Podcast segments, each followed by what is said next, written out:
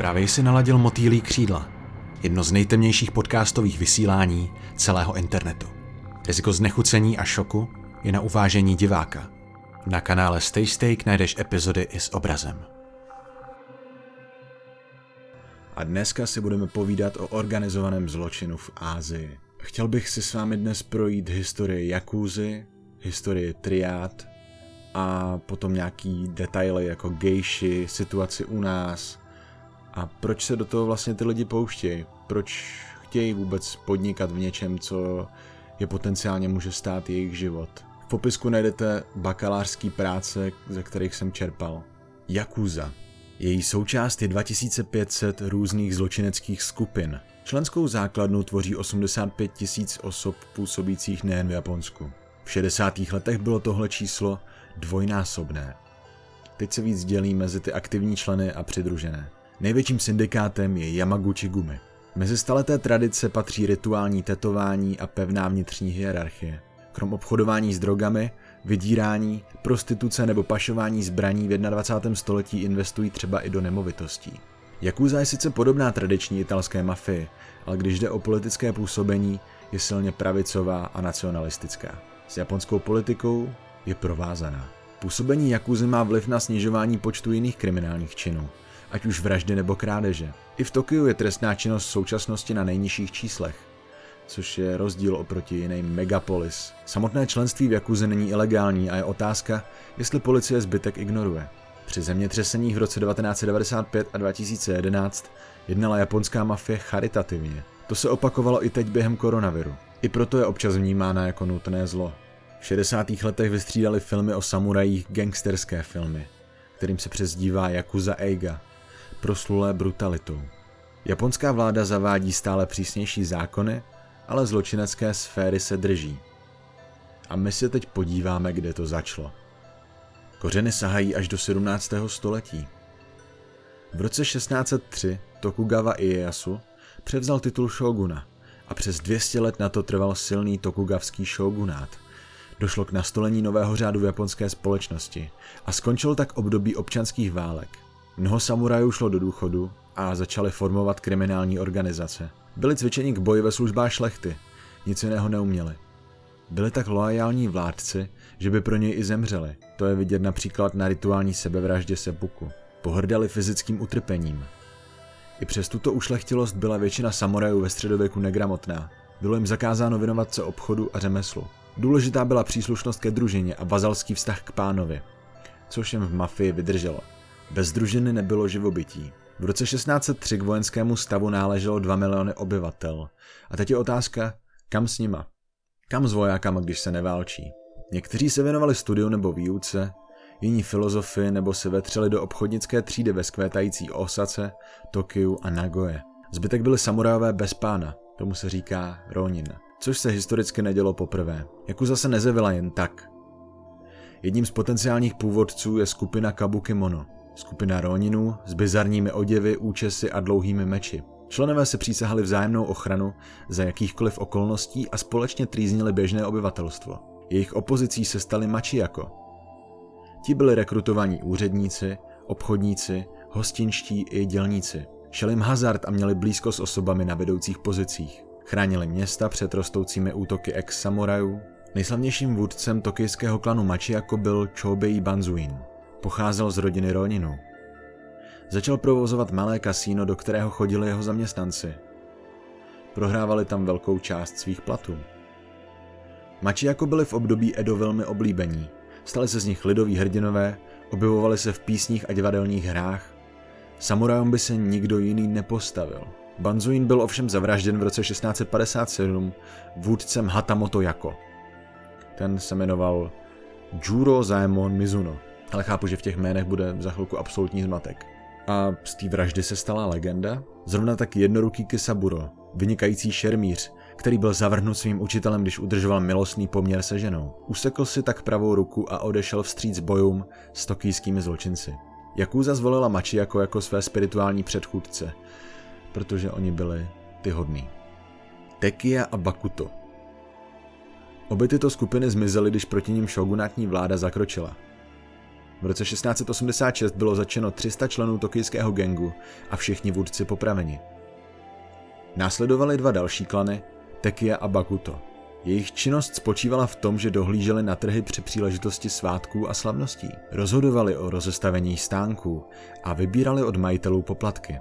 Tato pozice jim byla původně přidělena přímo státem. Byli ovšem příliš rafinovaní.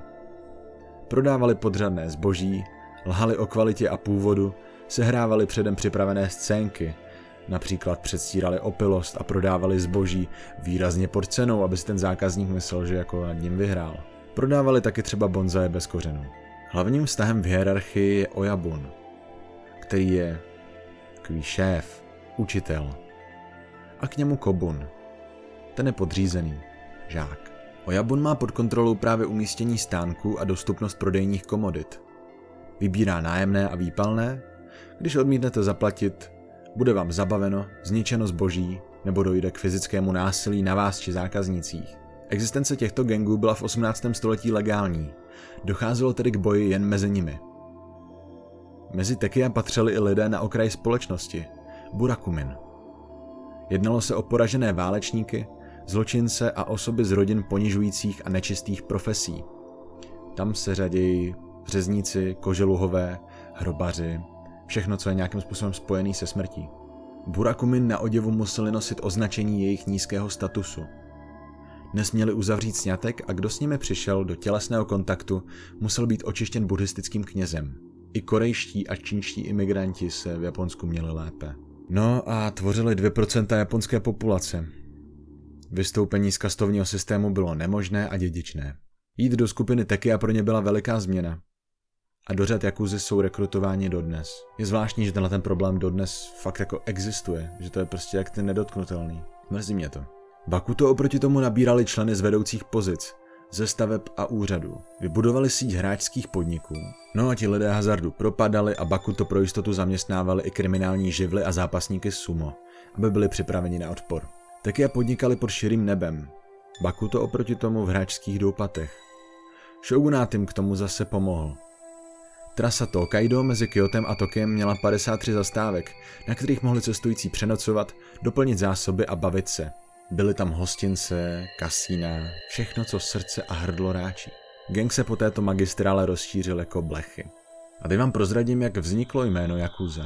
Vzniklo podle nejhoršího skóre v japonské karetní hře. Číselná kombinace karet Handafuda osm devět tři je na japonské čtení převedená jako Ja-ku-sa. Gang Bakuto tak označoval něco zbytečného, ale nakonec se to dostalo do hovorové řeči jako označení jejich postavení ve společnosti. Uvnitř gangu byly ceněny pouliční bitky, hráčské schopnosti a loajalita nadřazeným. Na nedodržení pravidel bylo pohlíženo jako na zradu, urážku a poškození cti celé skupiny. Bakuto do trestuhodného jednání zahrnovalo například znásilnění i drobné krádeže. Pokud byl někdo vyloučen z gangu, bylo mu znemoženo vstoupit do jakéhokoliv jiného. Tato tradice přetrvala dodnes. Oni se aspoň takhle jako na oko snaží fakt hrát fair play. A ty zásady jsou prostě důležitější než život. Přece jenom o život přijdete, když je porušujete. Amputace posledního článku malíčku, jubikume, nebo rituální tetování se řadí k nejvýraznějším tělesným modifikacím, které členové podstupují. Podstupovaly je s oddanosti i japonské prostitutky. Bakuto zase spolupracovali s policejními oddíly, s čímž ne všechny ostatní gangy souhlasily. Jakuza se tímto směrem ovšem stále udává. V devatenáctém a dvacátém století byly gangy nuceny stáhnout se do větší ilegality a víc uplácet tyto policejní sbory. Členská základna Jakuzy uctívá tradiční šintoistická božstva a také císaře. Císař se totiž až do konce druhé světové stal nedotknutelnou autoritou s božským původem. Vyvrácení této představy bylo pro japonskou populaci obrovským šokem a to dokázalo ovlivnit i japonské podsvětí, na kterém nebylo svaté vůbec nic. Skupina Geniosha, založená v roce osmnáct set osmdesát jedna, byla dokonale propojená s politikou. Její členové byli dosazeni na pozice bodyguardů, vládních úředníků. Fungovali i jako dobrý nástroj nátlaku nebo špionáže. Tato nová Jakuza se distancovala od Bakuto a Tekia. Měli vlastenecké cíle. Uklidňovali či podněcovali veřejné nepokoje, vydírali kandidáty a voliče. Z parlamentních voleb v roce osmnáct set devadesát dva zbylo díky nim více než čtyři sta mrtvých. Jejich teroristické útoky částečně vedly k anexi korejského poloostrova. Zanechávali za sebou fakt docela spoušť. A je zajímavý, jak moc jsou prostě s Jainama propojený, na to, že jsou to prostě zločinci. V přístavu Kobe Jakuza sdružovala jinak nezaměstnatelné muže a prodávala je jako levnou pracovní sílu v docích. Oboustranně výhodnou spolupráci Jakuzy a japonské vlády přerušilo bombardování Pearl Harboru. To je v roce devatenáct set čtyřicet jedna. Členové Jakuzy buď oblékli uniformy nebo byli uvězněni. V roce devatenáct set čtyřicet pět utrpělo Japonsko duševní újmu i materiální problémy. Nedostatek potravin a nezaměstnanost zasáhla přes třináct milionů lidí. Policejní složky byly odzbrojeny a obchod na černém trhu rychle narůstal. Kinosuke Ozu, přezdívaný tokijský Al Capone, dával inzeráty na černé trhy i do novin. Na území Japonska se takových nacházelo kolem sedmnáct tisíc. To je zajímavé, jak prostě vždycky profitují z těch tragédií, že to všechno přežijou, že prostě nikdy nic nezastavilo. Oni jsou jak nějaký ilumináti. Pod Jakuzou vznikl třetí typ gangu. Gurentai. Byl agresivnější. Místo mečů používali střelné zbraně od amerických vojáků a snažili se být jako američtí gangstři z filmu. Nosili květované košile, dvouřadé obleky a vlnité vlasy. Hlava syndikátu, Akira Andon, byl napojen i na prince Takamatua, bratra císaře Šóva. V jádru bylo sdruženo velké množství Korejců, Číňanů a Tajvanců, toužících po pomstě. Navíc začali prodávat drogy.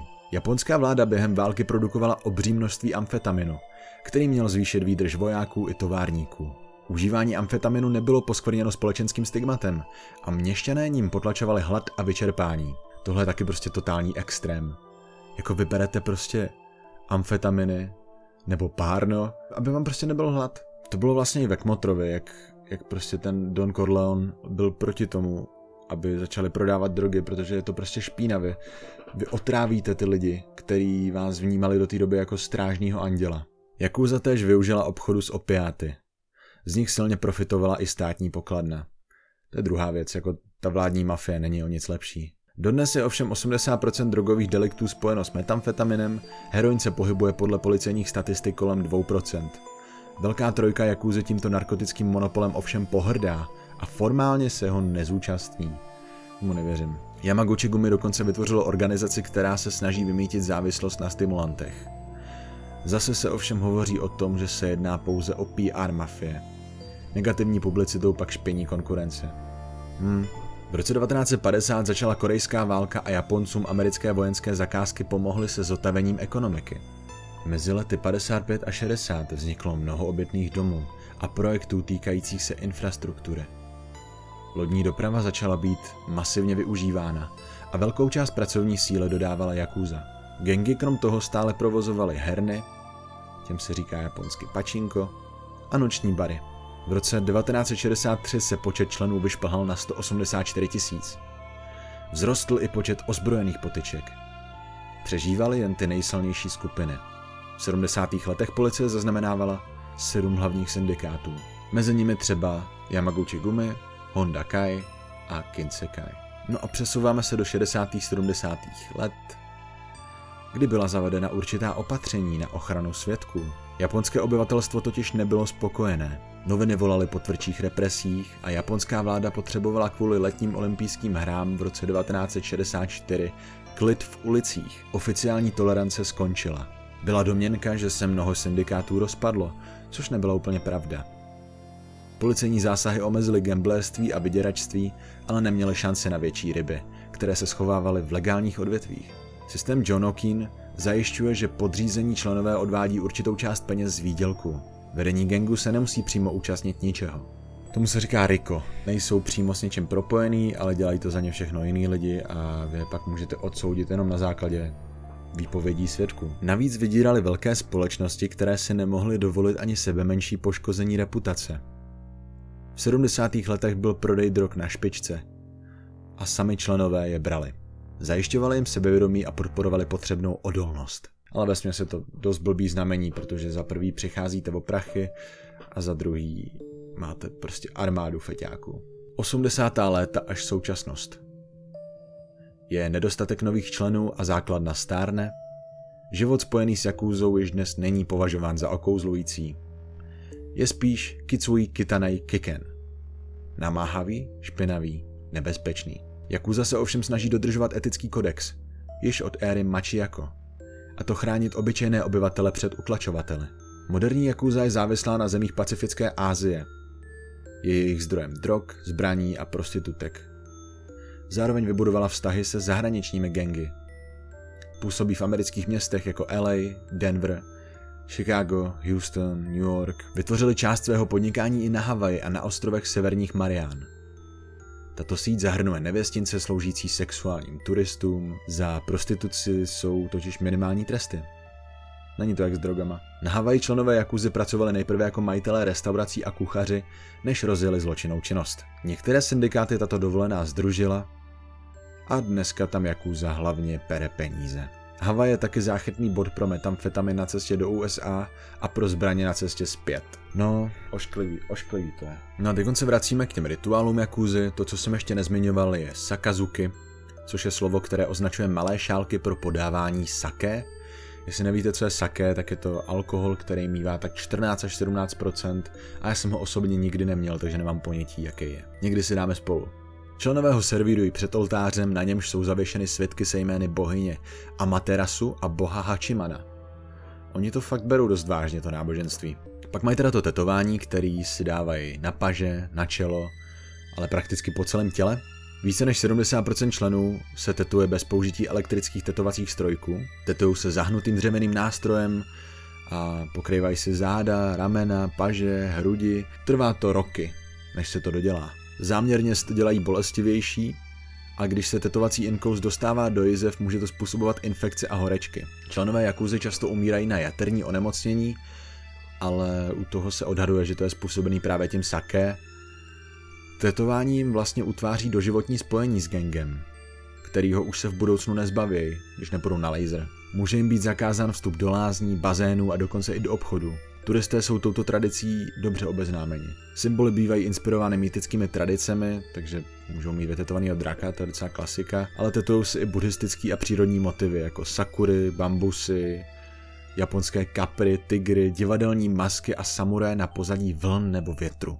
Jste tím nějakým způsobem potom prostě označkovaný a kdo není hloupej nebo naivní, tak tuší, odkud vítr vane, když vás vidí. Yubikume, tak usekne se poslední článek prstu, nejčastěji malíčku, a není to úplně forma trestu, je to spíš dobrovolná omluva za nerespektování pravidel. Pokud je proviněním dotčen ojabun, amputace probíhá na pravé ruce, pokud uražena celá skupina jako celek, tak na levé, takže to je asi lepší. S dvěma či více chybějícími články prstů již nedokážou efektivně svírat meč. Na počátku osmdesátých let mělo jeden nebo více chybějících článků čtyřicet procent členů Jakuzy. Takže je to docela častý, tady se bavíme jako o desetitisících lidí. No a pak už teda jenom k té charitativní činnosti, tak krom toho, že vypomáhala Jakuza při zemětřesení v Kobe a v Sendai devadesát pět a dva tisíce jedenáct, z nepřipravenosti vlády většinou teda profitujou a co se týče veřejného pohledu na ně, tak se snaží působit jako společensky vyloučená skupina, která pomáhá všem, co potřebují. Zas prostě nějaký Robin Hood. Mezi japonskou mafií a policií má být dokonce i nepsaná dohoda, která jim povoluje vykonávat dobrovolnické aktivity, ale jen v největší tichosti a bez publicity. Prostě obecně se ta vláda snaží, aby se neukazovali v lepším světle, než který je jim právem. Protože jinak by se mohlo stát, že by třeba tu Jakuzu někdo jako idealizoval. Což by neměl, protože jsou to prostě zločinci. Teď k těm triádám, což je vlastně označení pro tajné organizace, které existovaly, nebo něco na ten způsob existovalo už dva tisíce let zpět během dynastie Zhuhu. Bavíme se teď o Číně. První doloženou organizací v Číně byl loupežnický gang Rudé obočí, Šimej nebo Chimej, který působil v prvním století našeho letopočtu. Kořeny triády sahají podle jedné z legend do sedmnáctého století. Pod skorumpovaným císařským dvorem se schylovalo k povstání. Skupina čestných úředníků, označovaná jako pět předků, založila skupinu, která se měla zbavit škůdců u dvora. Místo toho na území Číny vstoupila mandžuská armáda a císař spáchal sebevraždu. Po vyhlášení vlády mandžuské dynastie Qing se ze skupiny stal odboj, který ovšem selhal. Kamšun, jeden ze členů, uprchl do kláštera a sepsal knihu. A tato kniha doputovala na ostrov Tajvan a dostala se do rukou generála Koxingy, posledního bojovníka proti Manžům. Tak nějaká pohádka. Inspiroval se a založil skupinu Obří brána, Hongmen, což je jedno z mnoha označení triády. takže tady už jsme doma. Ačkoliv jim manžuská armáda zlikvidovala všechny bašty, v osmnáctém století začal prudký rozvoj tohoto společenství. Společenství tří bodů, nazvané podle tří základních prvků čínského vnímání světa, což je nebe, člověk, země, mělo jako první stoupence rolníky, nádeníky a pak se přidali lidé s vyššími posty jako farmáři, mnichové a vzdělanci. Triáda nabízela identitu, příslušnost a zároveň ochranu. Pro lid sužovaný a vykořisťovaný manžuskou nadvládou to byla šance zisku peněz a potravy. Triáda se tak rozšířila do provincií Fujian, Guangdong a Guangxi. Každý člen musel ze své kořisti odvádět poplatky. Zdroje peněz byly kláštery, statky i kriminální činnost. Cílem loupeží a pirátských přepadení byly většinou manžuští hodnostáři. Pod triády spadalo mnoho různých gangů, které začaly podnikat s hazardem a pašováním. Členové se infiltrovali do úřadů a milic, čímž si mohli poskytovat služby a protekce. V roce osmnáct set sedm byl vydán císařský edikt, který poprvé přiznává existenci triád a nejvyšší nutnost je potlačit. Vyslal armádu na jih a prohlásil, že se podařilo je zlikvidovat. Lež. V devatenáctém století triády sponzorovali vietnamské piráty, organizovali vlastní soudy, popravy, obchodní kontrakty a svatby. Stala se z nich skutečná hrozba mimo oblasti centrální moci. Bývalí císařští vojáci, kteří nemohli najít práci, rádi využívali této lákavé příležitosti. Pro chudé rolnictvo se staly hrdiny ochraňující lid. Je to docela podobný příběh, jak s tou Jakuzou.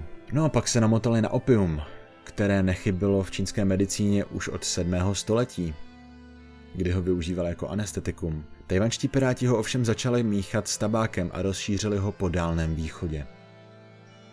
V evropských koloniích pak začaly vznikat opiová pole, například v Indii a francouzské Indočíně. Na západě panovala velká poptávka a Číňané byli vykořisťováni. Opiem unikali z reality. A byla to dost krutá realita. V roce sedmnáct set dvacet devět čínský císař Yongzheng obchod s ním zakázal. Hrozily za něj tresty jako sto ran bambusovou tyčí. Evropané o něj ovšem nechtěli přijít a tak ho tajně pašovali. Do obchodu se zapojili právě triády. Kupovali ho od evropských obchodníků a pašovali do vnitrozemí. Díky tomu velmi rychle zbohatli a získali podporu Velké Británie. V roce sedmnáct set sedmdesát tři britská východoindická společnost vytvořila opiový monopol.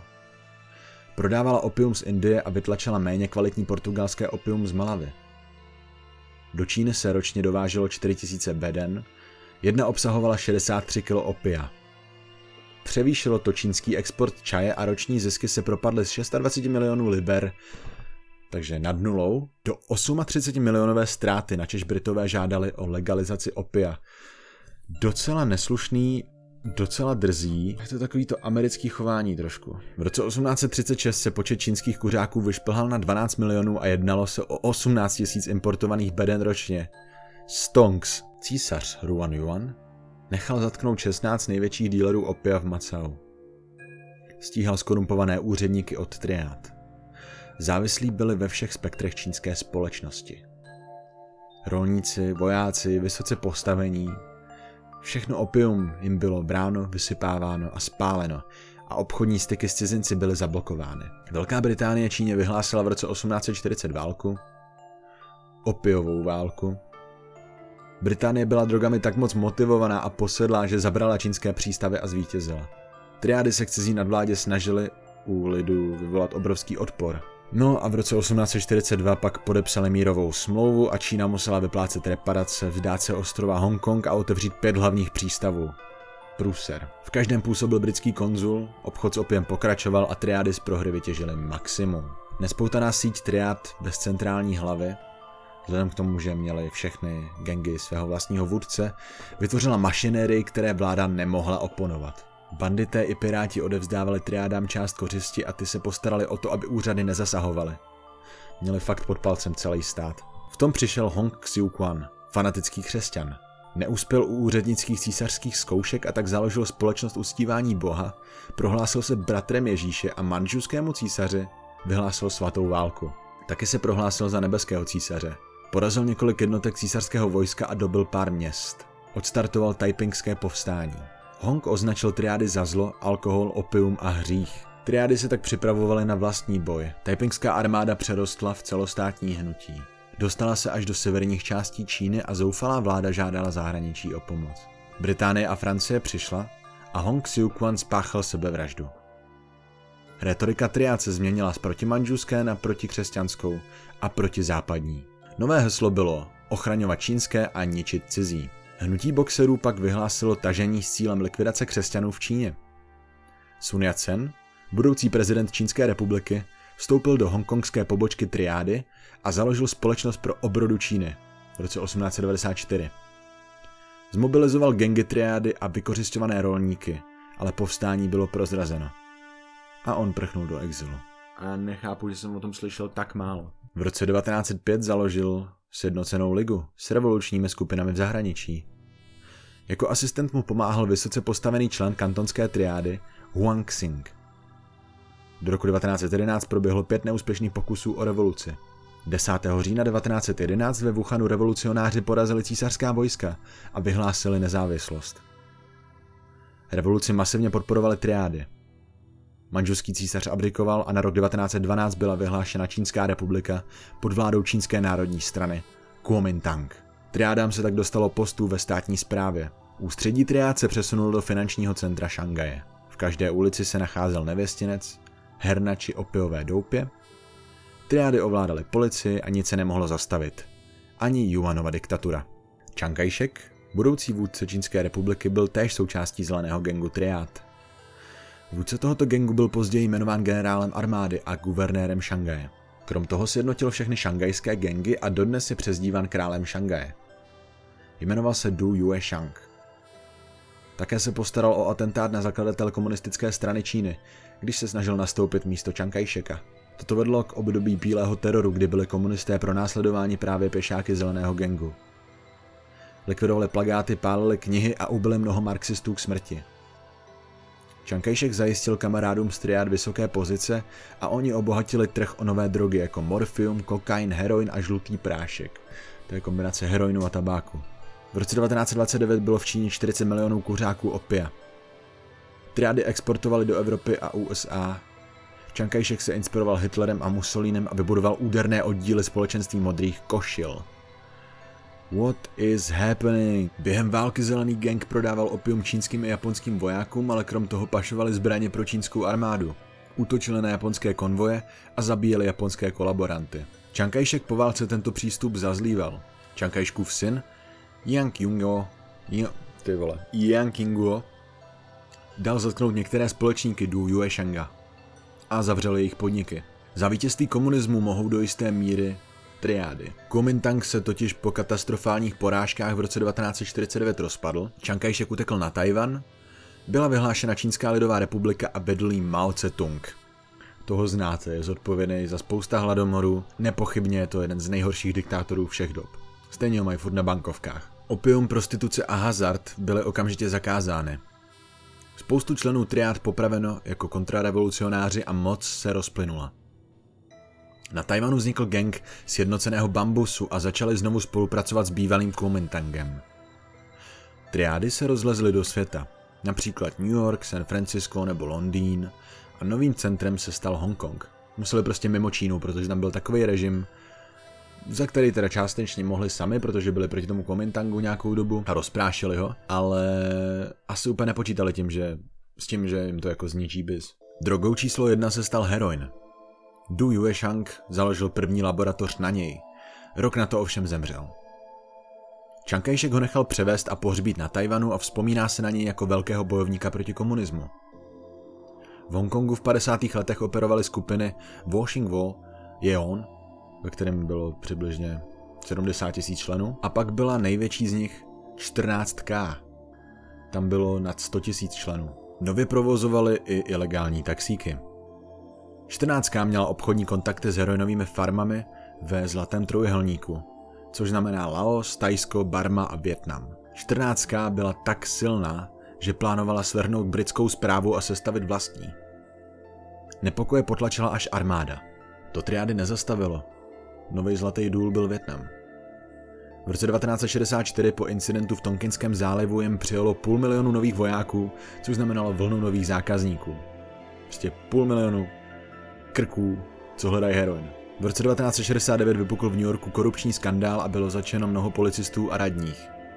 Představte si, že se najednou jako zjistí, že v tom jedou všichni. V Hongkongu tou dobou více než třetina policistů spolupracovala s triádou. Byla zveřejněna výplatní listina, na které byli i politici. No já jsem tam taky nechybil, co si budem. V šedesátých a sedmdesátých letech královali obchodu s heroinem tři králové. Tohle je zajímavý, tohle je hodně zajímavý, tohle je jak další pohádka. A nejen to, je to, je to fakt jako dobrý námět pro nějaký, jako, nějaký drama, jako gangsterku. Byli to bratři Bílý prášek a Zlatý Ma a s něma se asociuje ještě Kulhavý Ho. Budu používat ty přezdívky, protože se stejně pamatuju líp než jejich opravdový jména. No a Bílej prášek pracoval pro tajnou tajvanskou službu a spolupracoval s amíkama. Zlatý Ma se staral o příjem zásilek a praní špinavých peněz. Krom toho vlastnil ještě novinové nakladatelství a byl členem Královského žokejového klubu. Takže celkem respektován. V roce devatenáct set sedmdesát tři Nixon vojáky z Vietnamu stáhnul a triáda se začala zajímat o spolupráci s floridskou mafií, čímž se taky dostala na hledáček D E A. D E A vydalo například prohlášení, že během vietnamské války bylo do Spojených států propašováno množství heroinu za dvě miliardy dolarů. To je, když stavíte silnici. Až na to, že rýsujete. Hongkongská protidrogová kancelář začala spolupracovat s Interpolem, D E A a C I A. Bílý prášek se o zátahu dozvěděl předem a uprchl na Tajvan. Jeho bratr byl ovšem zatčen. Pak je tady ještě hlavní konkurent bratrů, který se jmenuje Ngo Sig Ho. Bez peněz a bez známostí se stal členem triád. Selfmade. Nejprve kontroloval tržnici s ovocem a zeleninou, kde krom zdravých plodů prodával herák.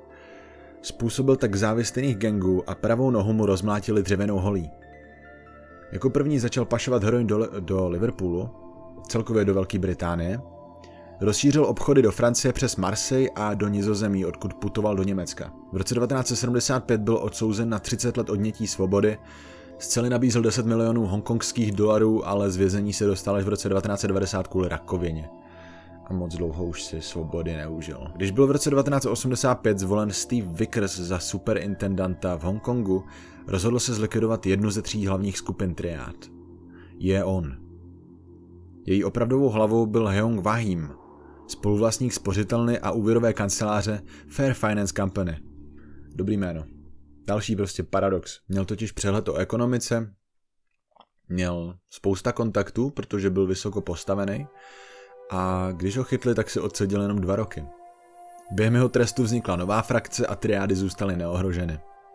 V devadesátých letech bylo ve skupině něco kolem dvě stě padesát tisíců členů. Jako já vím, že teď běžíme letem bleskem, ale chápete to, my jsme začali někde dva tisíce let před naším letopočtem a už jsme zase v současnosti. Po druhý. Mezitím v Evropě vládl drogový král Chung Mong, který spolupracoval s gestapem, jinak by válku nepřežil. Potom vlastně stvořil syndikát v Holandsku. Měl tam kasína, měl tam dohled nad heroinem a to měl vlastně v celé Evropě. No a nakonec skončil tak, že udržel deset zásahů z pistole. Načež nastaly války gangů a triády pomalu nahrazovaly dovozci z Iránu, Pákistánu a Afghánistánu. V Americe a v Kanadě první čínští přestěhovalci přišli za zlatem, ale skončili jako dělníci na železnici a mnoho z nich zemřelo vyčerpáním či bylo zabito indiány. Zhruba dvacet z nich se usadilo v San Francisku, ale nemohli ovšem svobodně podnikat ani pracovat, a tak přešli pod ochranu triády. Oni většinou fakt ty lidi nemají na výběr. Jako ten systém je prostě dotlačí k tomu, že nějakým způsobem je obecná společnost horší než gangy, který prostě selej drogy. V New Yorku neměla triáda takové postavení kvůli irským, sicilským a ruským gangům. Ty byly zavedenější, hlavně ty Irové už tam byly fakt jako sto let. No a triády byly přezdívány Tongy, říkali jim prostě Tongové. Heroinu konkurovalo morfium, marihuana a L S D. Jestli tady jde jako o nějaký konkrétní jména gangu, tak v tom San Francisku to byly Vohopto, který vlastně byli odvozeni na čtrnáct tisíc. V L A to byla čínská mládež a v New Yorku to byly létající draci a stíny duchů. Teď bych vám rád představil strukturu triád. Tak úplně nejvýš je Pán Hory, Shanzhu, nebo též Dračí hlava, Longtou. Funkce je dědičná a jeho slovo je bráno jako zákon. Pod ním je více Pán Hory, jedná se většinou o mladšího bratra a může být povýšen na jeho pozici, když Pán Hory zemře bezdětný nebo jeho syn nedosáhl přiměřeného věku. Pod ním se nachází dva nejvyšší poradci, Voný mistr, Xiangzu a předvoj, Xianfeng. Na čtvrté úrovni stojí dvojité kytice. Těch už bývá mnoho. Bývají zároveň vůdci gengů a správci hotelů, restaurací, barů a nevěstinců ve vlastnictví triád. Na páté úrovni se nachází pravé ruce dvojitých kytic, a to rudý kůl, to jsou nejlepší zabijáci a likvidátoři, vějíř z bílého papíru, ten je něco jako konciliére u sicilské mafie, stará se o finance, výplaty, úplatky a v případě smrti či vězení zabezpečuje rodiny. A travnatý sandál, ten organizuje setkání, dohlíží na transakce, je to takovej sekretář. Pod jeho správou jsou pašovány drogy a tedy. Poslední úroveň tvoří pěšáci, nazývaní čtyřicet devítky, si žiju. Je dost možný, že už jste tohle někde slyšeli. Ti jsou v ulicích, kradou, unáší, vybírají výpalné. Často pracují v podnicích dvojité kytice. Mohou řídit tržnice nebo pracovat jako ochranka. Někteří se živí třeba jako pasáci a pod nimi už jsou jenom čekatelé na členství, kteří se učí loajalitě. Každý člen nosí na těle značky sloužící k identifikaci příslušnosti a pozice v gengu a mnohdy si tetují i zásluhy či skryté jméno vůdce. A mezi jejich tradice patří uctění pěti předků, což je ten prvotní rituál, kandidát zaplatí vstupní poplatek, bos a s rozepnutým kabátem předstoupí před dvojitou kytici v ceremoniálním rouchu a z paměti odříká čtyři rituální básně. Přísahá věrnost triádě a představí mu skrytá hesla a pozdravy. Poté je říznut do prostředníčku, jeho krev smíchána s vínem a vyleje se na zem jako symbol smrti při zradě. Zapíše se do knihy pod kódovým jménem a dřív ten rituál trval šest hodin, teď už trvá spíš patnáct minut, protože prostě doba je praktická a rychlá. Řekneme si pár těch slibů, co tam je. Neprozradím tajemství triády, dokonce ani svým rodičům, bratrům či manželce, pokud tak učiním, budu zabit myriádou mečů. Dobře se postarám o manželky a děti svých pokrevních bratrů, pakliže mi jsou svěřeny do péče. Pokud tak neučiním, budu zabit pěti trojzubci. Je to drastický, ale fakt to takhle vždycky končí. Nezneužij majetek pokrevního bratra, nebudu narušovat harmonii pomluvami, nesmím si přivlastnit manželky či konkubíny pokrevních bratrů. Lalalala. Je tam dost důležitý to pokrevní bratrství, protože na to fakt prostě hrajou na ty city. Fakt vás donutí si myslet, že to je vaše druhá rodina. A vlastně se z toho stane vaše první rodina. Zbraně. Při běžných potyčkách používají tyče, baseballky, pendreky, nože, meče, šavle, mačety, sekáčky, nunčaky, mají obrovský arzenál. Střelné zbraně slouží pouze jako ochrana, s tím, že nejčastěji mají kolty té čtyřicet pět, které užívá hongkongská policie. Možná jim to přímo předala. Při atentátech využívají úzy samopalů, na heroinových farmách mívají kalašnikovy a všichni členové musí ovládat různé druhy bojových umění. Jinak taková zajímavostka, k těm drogám ještě. Triády dodnes produkují ročně až tisíc pět set tun hašiše a heroinu, což odpovídá čtyřiceti osmi miliardám dolarů. Pašují ilegální imigranty, provozují hazardní doupata, kohoutí a psí zápasy a dokonce i filmovou produkci, pomocí který můžou glorifikovat ty svoje příběhy. V určitou dobu to byly fakt jako bestsellery, na kterých se prostě do kin chodilo, protože tam byly ty, byly tam ty fajty. Něco k těm gejšám, chtěl jsem se prostě vyjádřit prostituci. V historii první gejši pracovali ilegálně ve veřejných lázních. Pak byly odoriko, původně tanečnice, umisťovány do bohatých rodin jako konkubíny. Pořádaly se večírky v Edu, eh, tehdy tam bylo ještě docela dost mužských protějšků, takomoči, se nepleťte s tamagoči, a bavili hosty jako komedianti či hudebníci. Nebyl tam úplně ten sexuální aspekt. Pro ženy se vžilo označení ona gejša, tedy gejša žena, a zákazníci zábavních čtvrtí nechtěli své peníze utrácet už jen za obyčejné prostitutky, chtěli vidět víc. První žena, která se profesí gejši ohlásila, byla Kiku v roce sedmnáct set padesát.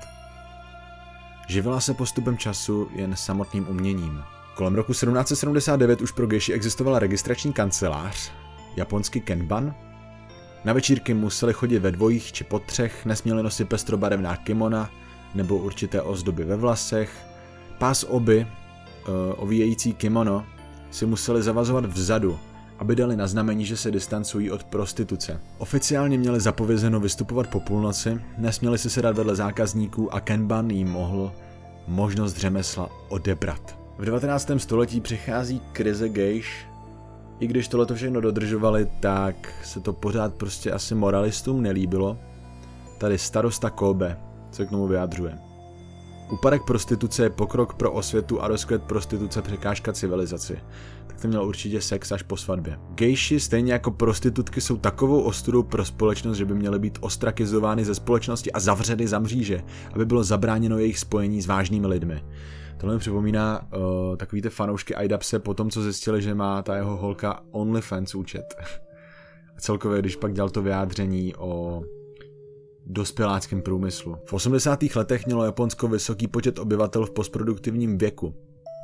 Klesal počet porodů a zvyšoval se počet rozvodů a ačkoliv dřív bylo evidováno třeba osmdesát tisíc praktikujících gejš, tak ten počet se začal dost snižovat a teď už jsou ty čísla na stovkách. Fakt to prostě upadlo, ten průmysl. No, k tomuhle se můžeme klidně někdy vrátit. Já jsem se chtěl teda věnovat i obchodu s lidma a s orgánama, ale nakonec jsem se rozhodl, že spíš rozeberu teď tu historii a tak, takže jestli se k tomu budete chtít ještě někdy vrátit, pište mi do komentářů. Za prvý je ještě dost zemí, ve kterých jsem zločin nerozebíral, ať už prostě třeba Afrika nebo... A za druhý, uh, mě to fakt jako baví se o tom zjišťovat víc. Jaká je situace organizovaného zločinu u nás? No tak mimo domácí jsou nejaktivnější zločinecké organizace postsovětské a balkánské. Věnují se obchodu se zbraněma, s radioaktivním materiálem, s bílým masem, krádežím aut, provozem nočních podniků a vydírání. Tyhle gangy jsou spojované s jistou brutalitou. Asijské kriminální skupiny jsou u nás značně izolované od zbytku. Nemají charakter klasických triád. Zakládají obchodní společnosti sloužící k nelegální migraci a předmětem činnosti jsou dále například drogy a padělání zboží. Číňané často využívají Vietnamců jako výkonných subjektů. Špičky skupin se tak nachází ve vedení velkotržnic jako je Sapa, Svatý kříž či Dragon. Japonské skupiny se tu vlastně krom obchodního domu Nomura téměř neprojevují. Tímhletím jsem chtěl jen tak jako dodat, že nikde nejste v bezpečí. Tady jsou když tak nějaký značky těch gangů, jsem z toho hodil nakonec toho dokumentu, přijde mi to cool. Proč se lidé k těmto organizacím přidávají? Tak to je taková myšlenka, kterou bych chtěl nechat nakonec, protože já chci, aby, jsme, aby, aby, aby si prostě každý z toho videa něco odnes. A je to fajn se krom poučení zamyslet a může to být touha po ekonomickém úspěchu, ten patologický materialismus. Když nemá jedinec dlouhodobě vyhlídky na legitimní úspěch v životě, tak má teoreticky tyhle možnosti uvažování. Buď ústup, začne brát drogy, gamblit, věnovat se návykovým činnostem, nebo konflikt, vynahrazuje si touhu po úspěchu násilím, což mu dodá jisté postavení ve společnosti, bude na dně. A organizovaní zločinci se pak nesnaží pouze zbohatnout, ale získat respekt od okolí. Cítit se mocní. Mít kontrolu nad ostatními obyčejnými lidmi. Jakuza takové lidi nabírá například z motorkářských gangů. Bōsōzoku. To je až dvacet osm tisíc členů. V Japonsku je jistý tlak a potřeba seberealizace. Podle socioložky Chie Nakane se to dá vysvětlit pomocí pojmů rámec a atribut. Rámec může být místo, situace nebo vztah, který spojuje určitou skupinu lidí dohromady. Atribut se vztahuje k pozici nebo kvalifikaci, kterou jedinec zastává. Člověk, který vstoupí k jakuze, může mít nízko postavení, ale jeho rámec mu může přinést jistou formu respektu ve společnosti. Členové mafie na sebe spoléhají a snaží se o přízeň od druhé strany. Když má jedna strana potřebu, druhá ji vycítí a naplní. To je koncept, který se rozvíjíme už od dětství a o to zvláštnější je, že ho zločinci mají taky. Loučí se s tebou Adam Miklica, moderátor pořadu. Za týden se tu opět slyšíme a ty sleduj epizody s předstihem na Mol tý ví nebo můj Instagram a TikTok, ať ti nic neuteče.